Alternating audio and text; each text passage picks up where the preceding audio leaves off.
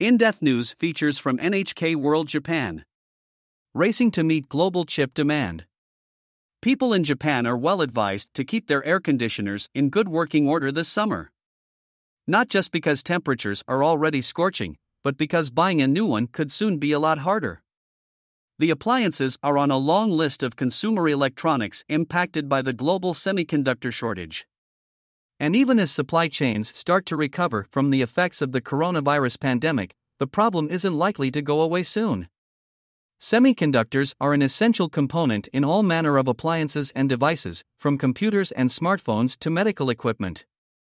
They also have many uses in automobiles. Since the start of the coronavirus pandemic, production has shrunk dramatically, even as demand skyrockets. Japan Research Institute senior economist Nogimori Minoru says the shift to remote working is a key factor.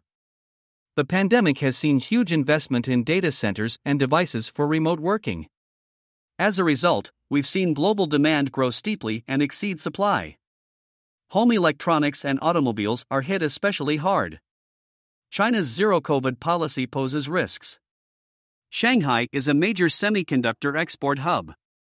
The Chinese city's lockdown this year cut shipping volumes, but supply chains are edging towards recovery since restrictions were lifted in June. Still, Nogimori doesn't think supply can fully bounce back. He warns China's coronavirus policy could mean another lockdown at any moment.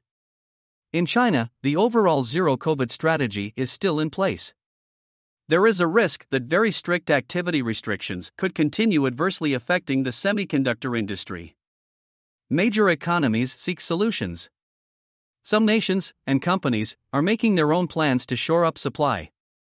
The United States is looking outside China to work with friendlier governments, including South Korea and Taiwan. The US and China are increasingly at odds, notes Nogimori. By building closer relations with other Asian nations that produce semiconductors, Washington is seeking to reduce economic security risk. Friendshoring is a way of separating global supply chains from external economic coercion. There is great potential in India and Southeast Asian countries, Nogimori explains. Japan was once a major semiconductor producer, but shifted away from the industry in the 1980s. It is now looking to jump back in with a government supported partnership with Taiwan's semiconductor manufacturing company. Japan can foster a cutting edge semiconductor industry in the future. Manufacturing equipment and silicon wafers are areas in which Japan has an advantage.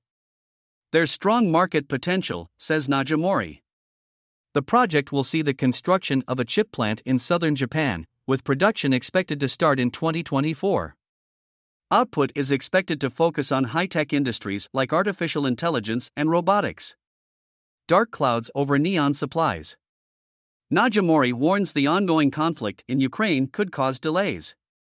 Ukraine is one of the world's leading exporters of neon, another important material for chip manufacturing.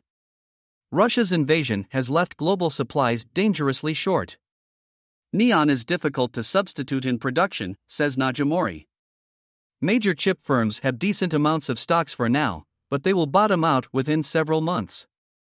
If the war in Ukraine continues, we will see global chip shortages in the near future. Some firms, including in Japan, have started producing neon. But again, they'll need time to build up. Nogimori predicts that even if supply chains do recover, the world is at least one year away from meeting the pace of semiconductor demand. Emiko Leonard NHK World. Producer